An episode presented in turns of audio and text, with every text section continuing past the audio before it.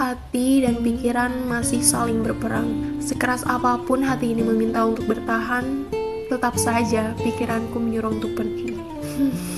Lelah memang, tak ada yang mau mengalah. Keduanya sama-sama egois. Mereka terlalu apik memelihara egonya masing-masing. Bulir bening di mata ini, kumohon jangan keluar. Kumohon jangan tumpahkan kepada orang yang salah.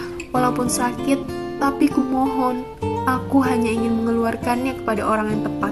Tersesat dalam kesepian, benar-benar tidak menyenangkan. Kuharap jika kau tahu isi hati ini, semoga tak ada yang kau sesali. Selamat pergi dan jangan kembali. Pukulduamalam.